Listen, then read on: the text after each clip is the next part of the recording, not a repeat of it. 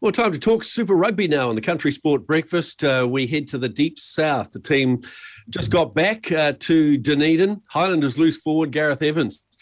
Uh, the team dropped a close one to the Hurricanes on Saturday night on in Hurricanes territory, 21-14. Morning, Gareth. That was a tough one, wasn't it?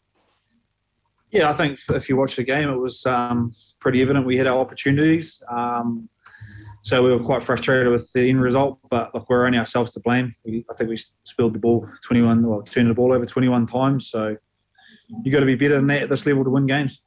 Yeah, it sort of was a, a game in a way of two halves. You know, you talked about the drop ball, the penalties conceded, but when Aaron Smith came on at half time, he lifted the pace a wee bit and helped the team, didn't he? Yeah, I guess he did. And, you know, he's Aaron Smith for a reason. He's world class halfback. And, um, look, the tempo definitely went up, and um, we were probably a bit more accurate in that second half. But yeah, we still came up short. So plenty of things to work on.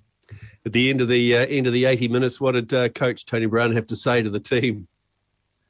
Oh, look, he's you know we're we're all in it together. So um, you know he's obviously he's gutted just as much as the boys are. Um, but that you know we we think we think the answers are there. We're not sort of we're not getting beaten by 50 points or anything ridiculous like that. We're just we're just not quite executing um, areas of our game where we need to be better. Like I look back to the Crusaders game, we were so good for 70 minutes, and then we sort of make two sort of errors, and as the Crusaders do, a championship team, they pounce on those. So, and then in the weekend's game, we just made.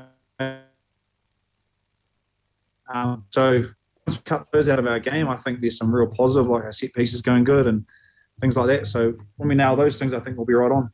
Yeah, that, that Crusaders game, that would have given you quite a bit of confidence, really, because you were right in that to the end virtually, weren't you?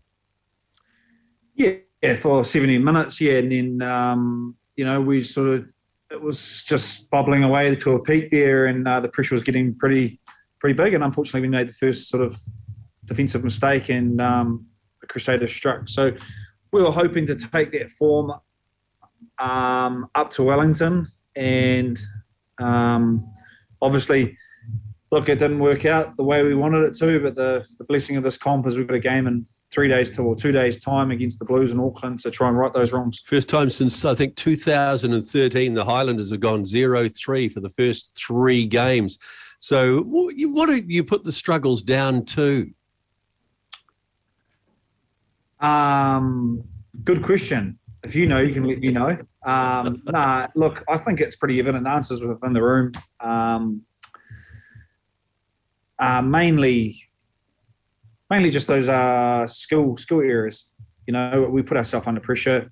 Where, look, if we just went through our phases and built pressure that way, um, I think we'll be fine. But we're just sort of running that sort of hard line where probably we don't need to, or throwing that offload where we don't quite need to, or just being a bit smarter around our game. And that's been the key message this week, and it's getting really driven for the Blues game. So, look, it can we can say as much as we like, but we've got to go out and execute it. For you personally, back down south playing for the Landers for the first time, I think, since 2017. What made you move back? Uh, there was a couple of motivating factors. Um, obviously I was up at the Hurricanes and um, I enjoyed my first couple of years, and then I obviously had a an ankle injury that didn't come right, and so I had it uh, seen to for a second time round um, from a bloke Rhett Mason in Christchurch, and then I just sort of thought I needed a bit of a fresh start, and um, I thought there was no better place to try and get things back on track than come down here with the coaches that were here in 217 and also my brother. So it's made the transition pretty seamless, and it's a good bunch of boys. We're just we're just desperate for a result. Your older brother Bryn um, in the team. Is it the first time the two of you have played together? Oh, we've played provincial rugby together, but yeah, in terms of Super Rugby, mm. um, that was our first game. Well, starting game in the weekend against the Hurricanes. Yeah. So next up, as you mentioned, the Blues, Eden Park Friday night. What do you expect out of them?